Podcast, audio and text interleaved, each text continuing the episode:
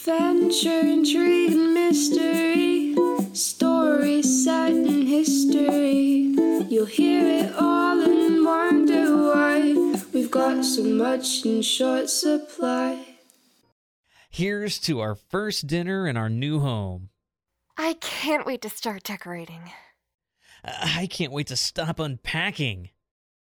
I can't wait to take down that painting. I think it looks good over the fireplace. It would look better in the fireplace. I'll hang it in the office, behind the door. Did that chair just move?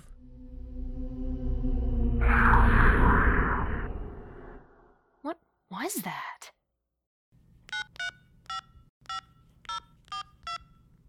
Laura, it's Janet. Do you still have a number for the guy who helped you remove the mummy curse from your Pomeranian when you got back from Egypt? Okay. Thanks.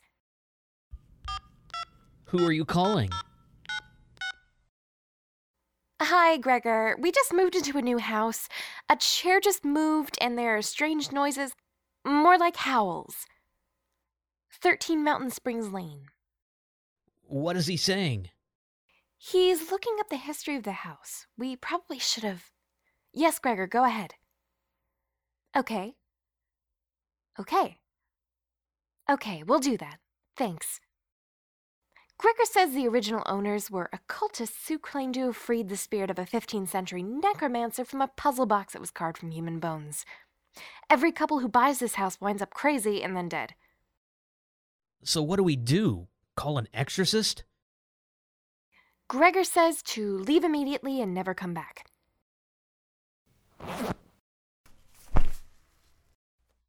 Why are you taking your clothes off? Gregor says ghosts can attach themselves to household objects. I- I'll go get the baby. Leave it. But I like the baby. We'll make another one. Gregor says she's an ideal vessel for an angry spirit. Oh man. Sorry, Hannah.